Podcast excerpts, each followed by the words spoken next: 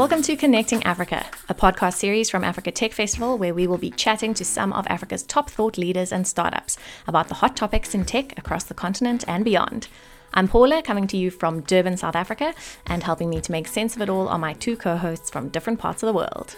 I'm Toby, recording this from Accra, Ghana, my new home since moving from Nigeria. And I'm Tian, recording from Jersey City, my new home since moving from Brooklyn.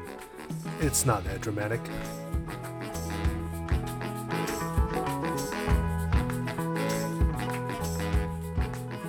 So that's talk about diversity and inclusion in the tech industry. And you can hear from my voice that I'm the perfect candidate to talk about this. So, you know what? I'm going to hand it to Paula.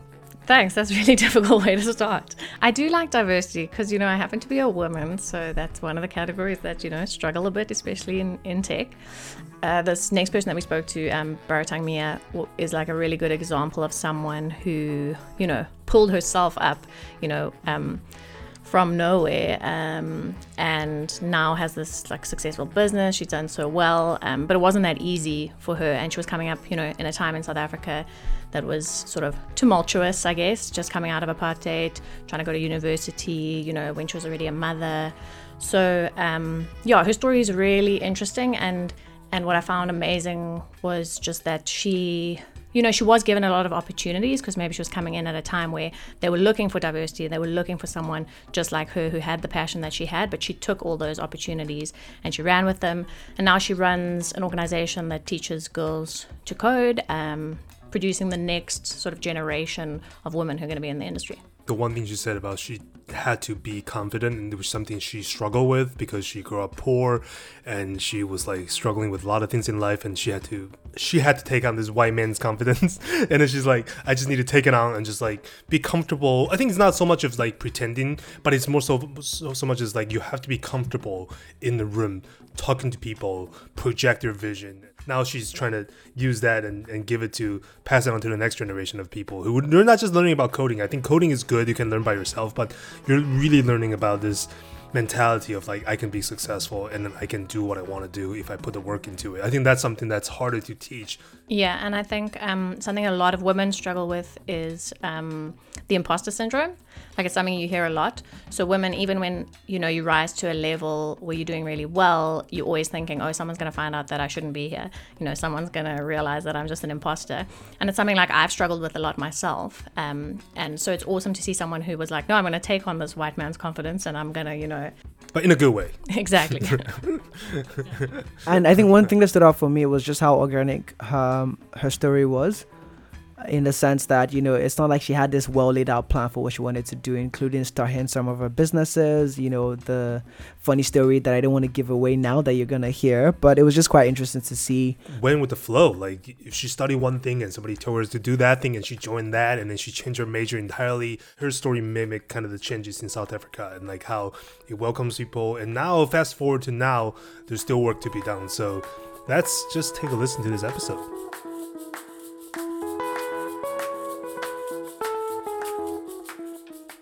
Welcome to the show, Baratang. Did I say that right?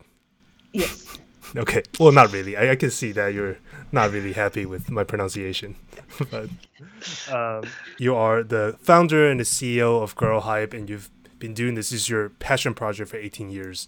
And the listeners should also know you love hiking and getting coffee. Yes. okay. Just so we understand who you are. Um, so we want to start with your personal journey, university in Cape Town, having having baby, playing video games and making money to pay for babysitter. I wish I know that one. So we want to talk about that first and then kind of segue into your journey as like, you know, facing all the obstacles of diversity in the tech industry and and at the end we'll talk about where do we go from here. So I grew up in South Africa. I was born in Klerksdorp and I went to a, what they would call a township school.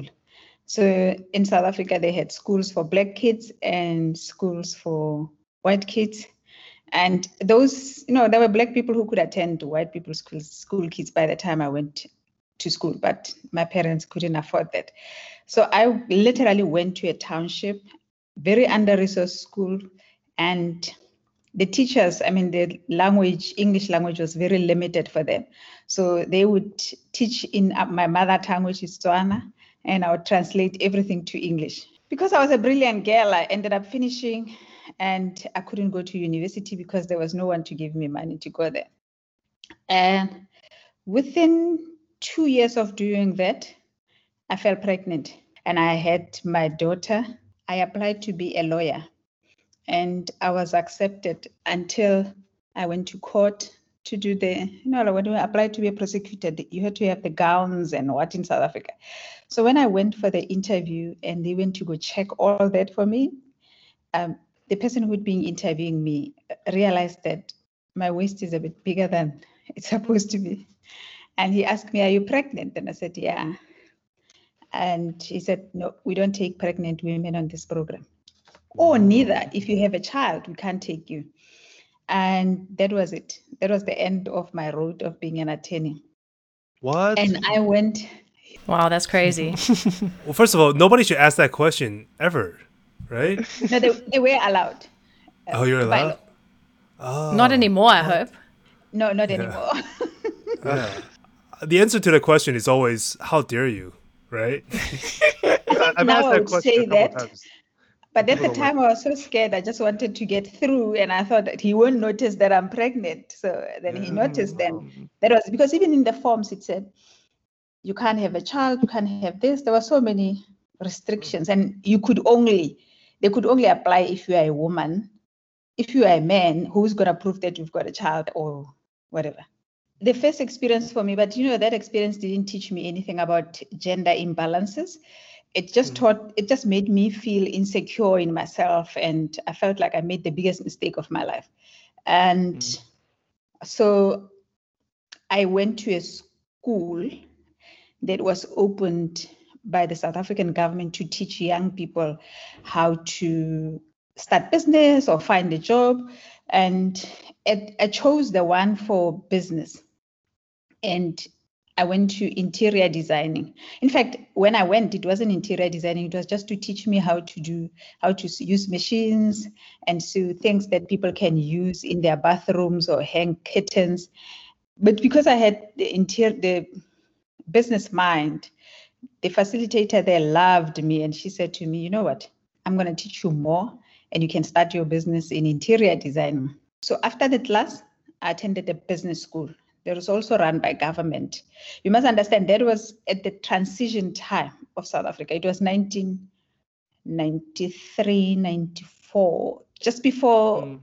the democracy. So they were trying to get young people to participate and you know to get jobs and to be active, not for us to be jumping up and down politics in the streets all the time. So it worked because I got funding from from the small business development and I ran that I ran that business for seven years, raised enough money to send myself to university. When I got to university, I already had two kids. In that process, I had my son, but um, that love for education never stopped. I applied to UCT and they accepted me because you must understand the first time I was rejected into education, it was because of my because of your- pregnancy. So I lived with my mindset that if you have a child, no institution will take you without knowing that there's other. And she said, no, no, no, those things ended long time ago. Just apply. Um, I applied, got to UCT, and here I am sitting in front of you. So, what happened, um, which like sort of switched you from that law track into you know coding and and more ICT? I applied to the law faculty and I didn't qualify. Within three months, I realized no, no, no, no, no. Law is too difficult. So I make my mind very quickly. I realized no, no, no, no. This you didn't come here to fail. You came here mm. to get a degree. So I dropped the law altogether because I was now in love with psychology. So I majored with industrial psychology and sociology. What happened when I was at universities? So I could never leave my kids with anyone. So the first year that I went there, I spent the whole year trying to convince the university that I need residence where I can live with my children. They were giving it to sabbat to people who are studying for PhD in their sabbaticals. But I, I knew that I need to live with my children because I, I had lost that mm. opportunity when I was a child. My mother was a domestic worker, she was never there. I was raised by my grandmother, and I felt like, you know, I need my kids to feel the mom love. I don't want to do what happened to me to them. So Yeah. The university allowed me because I, I explained my story every week. And in the end, I got president. You wore them down. yeah. Also, when I left Klerksdorp, we left in a shack. I lived in a small shack. I was like a husband, mother, you know, like I had created this little world of mine that I just didn't want anymore. And I knew I don't want my children to live like that. So that was what was pushing me to get me out of the to get them out of Klerksdorp. So imagine now I'm second year, I have two kids, both going to after, University of Cape Town aftercare. So every morning, like 3 a.m., I'm awake, I'm studying. Six o'clock, I prepare them. Seven o'clock, they leave for, uh, they, they, there was a shuttle that comes fetch them. They go to Educare. Around, the Educare closed at six o'clock. I never made a mistake. I arrived there exactly one minute past six to fetch them because I knew that if I go early, who's going to watch them? So mm. the need for a babysitter was always there. My son was at aftercare and he was like three. And one day I'm walking up and down university, you know, like because I was always working, either I'm handing out pamphlets at traffic lights so that I make money or I'm hmm. doing something for the university. There was always odd jobs that I was doing. So when I saw the pamphlet saying, so there's university students doing research where you could play Minecraft and they are doing their own research. I still don't know what research hmm. because all I saw was play a game For one hour and you will be paid 30 rand. And I went straight to where it said it was engineering faculty. So I went and I knocked through the door. I found four boys, white boys, no surprise to me. Till this day, I can visualize them. And I said to them, guys, what do you need for someone to play the game? And they said, nothing. And I said, um, any age limit? They said, no. I think they used the wrong word saying game. So I said to them, okay, I'm mm-hmm. coming back. Went to aftercare, fetched my son, and then took oh. him to them. So when I walked in with my son, they were like, and th- one of them said, no, no, it's fine. Let's try. Because all along they were researching with a university student. And mm. my son walked in. He was he was a computer buff in his own right, even though he was three. Hmm. he- Their father used to play computer games all the time and with mm. them. So we had a console for him and his fingers were used to it. So when they gave mm. him Minecraft and said, use this, he was used to pressing and pressing. So he started doing his pressing, pressing, pressing. I've never seen that magic happening in front of me. This four connected screen, and every time he plays, something is happening on their screens and they're changing and they're discussing, and I'm seeing the code. My brain fell in love at that moment. It's, it's, it was hmm. like something so intelligent, so powerful that I thought I can never do. To answer your question of how I got into tech, so when I start my business, I start saying, okay, let me go to schools and teach the girls how to use computers.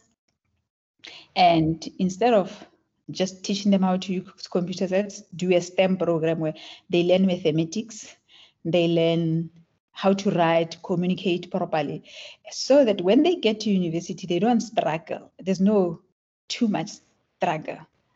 Hmm. And that's how Girlhype was born. Your experience of going to the township. I don't know if the township girl is like a phrase, but you you were a township girl and going to law, business, psychology, interior design, and then university and watching your son play Minecraft, right? But all that experience kind of all gave you a little something and then you'll kind of come together in, in, in founding this company. So talk to us about this company, what that's like, what your experience of, you know, a, being a boss of this company and I don't know if power is the right word, but just have, being in control, you know, right? Because now there's no no nobody can tell you that you can't do this because you're pregnant. You know, now you're in control. Was the focus always about diversity and and bring girls into into the fold, or was it did it change over the years? Like, was what was your mission at the beginning, and what is your mission now? Has it changed? How has it changed, and what is that journey like? I've always been driven by diversity and inclusion. And I know that if you are on the other side, you are very disempowered. I succeeded because there was always someone to open the door for me. In in South Africa, I don't know, black women don't like using the word power.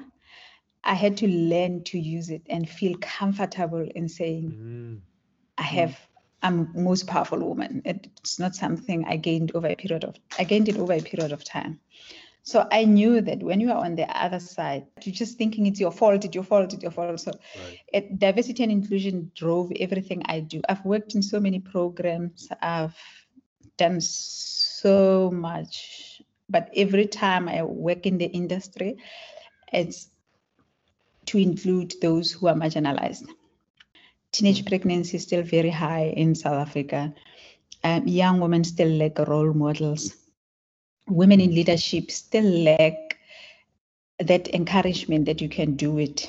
You're not alone. So the whole point for me is just to inspire girls to consider careers they wouldn't normally consider because of lack of information. And STEM being where most of the opportunities are coming up, and 80% of the jobs these days are either in tech or you either have to use tech to participate. Now with COVID, you can't operate without a computer.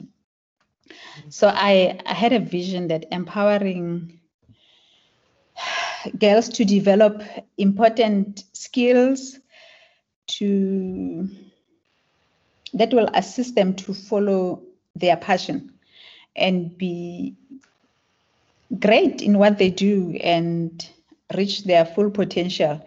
It's something I thrive on. 18 years focusing on young women. And then for the past five years, we've, we've changed the program to create job creation. So instead of dealing with age 10 to 16, now the first two years we changed to 16 to 18, and now we focus a lot on age 16 to 24 years old, because that's mm. the time when they finish high school or they're still in high school. Maths is a very difficult subject, so we give them extra. So because we do an after-school program, so we give them extra support so that they understand past mathematics and go into computer science. We need women. We need diversity. And if I can play even a small, minute role, I will do it.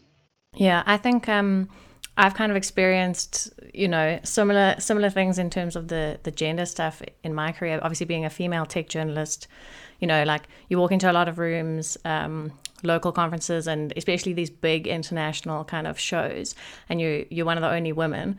So like the only plus with that is that there's never a queue for the women's bathroom, unlike every other time in your life. But um, other than that, it's it's it's quite um, jarring seeing so few women. You know, it's just a whole lot of white dudes in hoodies usually. Um, but I'm sure it's even worse in like the coding and engineering space. Um, and from what you were saying, you know, if girls don't see themselves in that position, then they don't. They think they don't fit in. When I when I went into tech, my situation was a bit different. I walked into a space where it was white old males. But they were so excited to see me. Like it was like they found a gem. And so how the program was designed was I worked with universities and I had a mentor right from the start. And um, it was Mary Jean. And she worked at my house. She worked for the Cape Chamber of Commerce and she worked at my house with me and a baby and lots of papers. I was doing research of how I'm going to set up this business. And she said to me, No, that's not how you start a business. You start a business, you register it, and once it's registered and it's you've got the legalities right, you go to other people's businesses and you sell your concept, or else you're not going to go anywhere. And I'll thank her for the rest of my life because she held my hand. And what mm. she had was something I didn't have. I, there was no way I could buy being a white woman. She was mm. a white woman in power.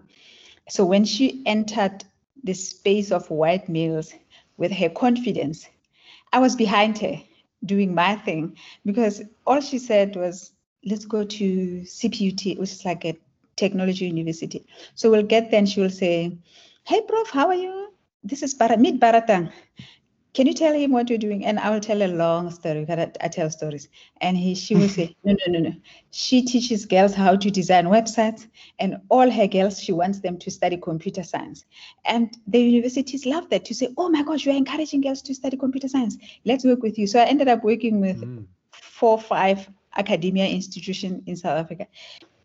I called it honeymoon of being welcomed by white males, and they gave me a gift of a lifetime. Their confidence. Right. So when I walk around, imagine for four years, you are walking around with very white ego culture. And what do you do?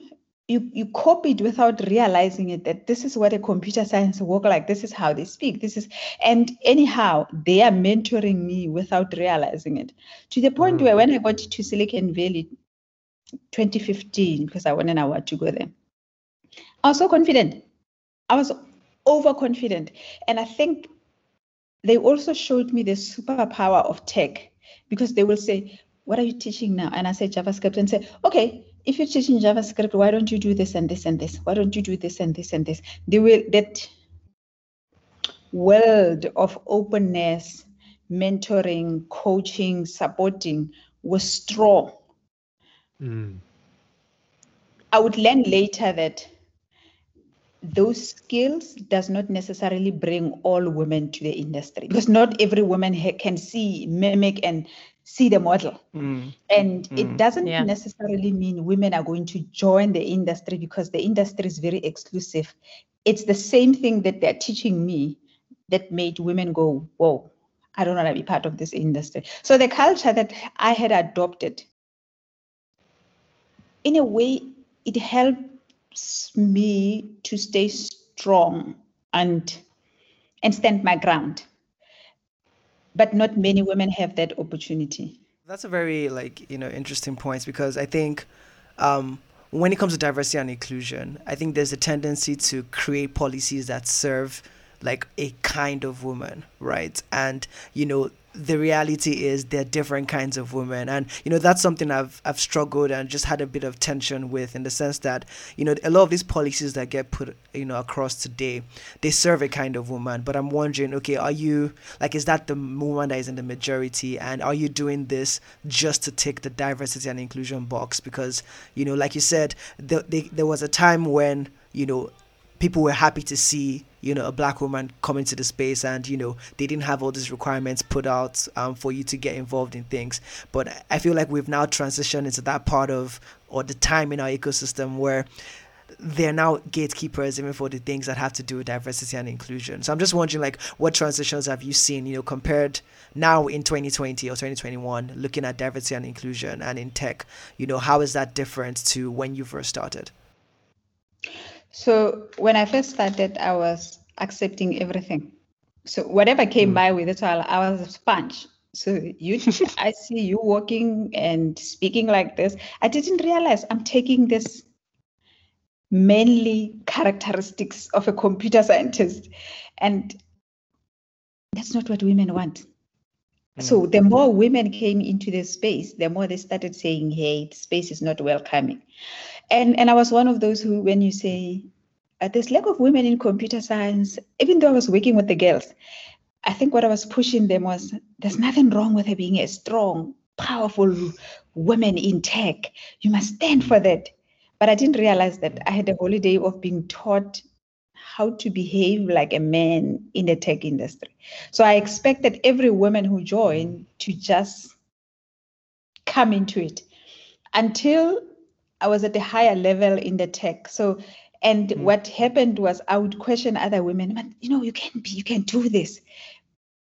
I had forgotten the causes and the source of why women don't make it in the in the industry and that helped me because i woke up one day i was sitting in a meeting and everybody was talking over my head you must understand now my, my club of you are the best thing that has ever happened to the universe is out of the industry now i'm now with these young competitive males and they're saying we're going to play rugby over the weekend uh, nobody's inviting me. Um, we having we making these big decisions and everybody's overlooking or whatever I want to say, it's all of a sudden not relevant. Mm-hmm. And I'm being judged by my technical abilities, which is in the past, even though I knew enough and I was doing a program that developed women, no, everybody loved it. Now all of a sudden, everybody sits in meetings and asks me, uh, what language can you code in? Are you a back-end developer? So why didn't you do this? So people are beginning to make me feel small. And the inclusiveness that I felt in the industry is nowhere to be found. And mm-hmm. the pattern changes.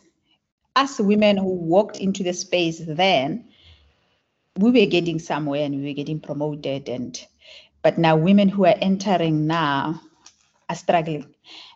And I think the mentorship thing is interesting because like you're saying, often you're in a company and there isn't really a female mentor for you. Or if there is, she's got like 10 women to mentor because she's the only one at that level, you know? And also, most women, like in my career, I've hardly been like mentored in a, you know, really formal way. If, you know what I mean? So you've got to seek that out if that's what you want. And I don't think a lot of women know how to do that or how to approach it or so i think we talk a lot about oh mentorship mentorship mentorship but i think the nitty gritty of it is sometimes harder than than you think right almost year 12 into Girlhype i had picked up everything from everybody when i say a mentor nobody said i'll mentor you there isn't many formal programs that offers mentorship in south africa and there is very few sponsors there's people who there's very few people who are sitting there dedicating their time to change someone's lives. Mm. But those a few that are doing it are doing it well. And I think if once we start opening ourselves up, the little that we have, one of the things that Women in Tech events does is to create the sisterhood. In the there was time when I used to hate them, be like, why are we talking, talking, and there's no change. But a few years, two years, three years later, I look at it and I'm like, I've built a network.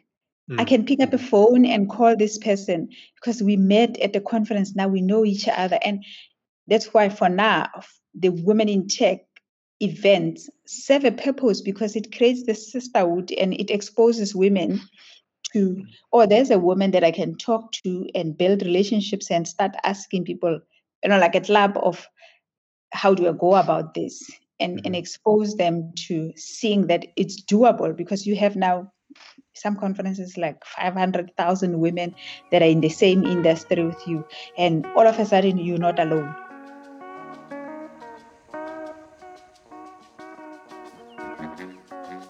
So her story, you know, not only mimics the, the, the rise of inclusion in South Africa, so to speak, and it points to the problem now where we just need a lot more data in what we're doing because the algorithm, it's not not like it's just biased. It's not built to be biased, but it happened to be that way because of the lack of diversity in the industry. Yeah, absolutely. And you know, the, the thing about diversity is that you know there there are surface versions of it. You know, people that do diversity just to check a box, and that also has sort of like its negative effects where you're just you know a body in the room to check a box versus being put in a room because of your skills. So yes, I think we've gotten somewhere with at least giving people access to these opportunities, but I think the reason for their access is also quite important. We need to, the point of diversity is the fact that people with a different color of skin from you or different sort of like, you know, gender from you still have their same sets of skills and can add value um, and then use that as a primary qualifier. So progress has been made and it's, it's nice to see what you know people like Baratang are doing to really push forward that conversation and that narrative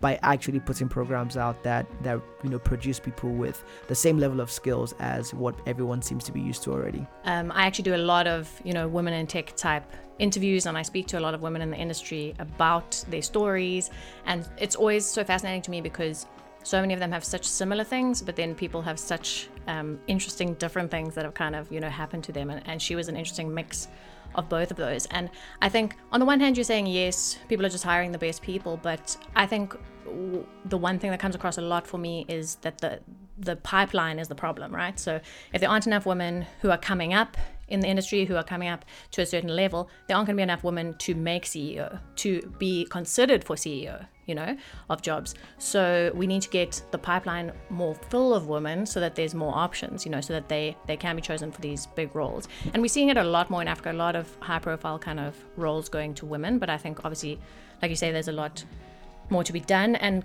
a lot of companies actually are, it's a big focus for them that they want to improve gender inclusion, you know, in the company, more make it more 50-50. But if a company isn't actively trying to do that, I don't think they're going to solve the problems because the pool's just going to be the same people that we had before. Um, so yeah, I think we've got to look at the positives that you know it is moving forward, but like you say, there's more work to be done.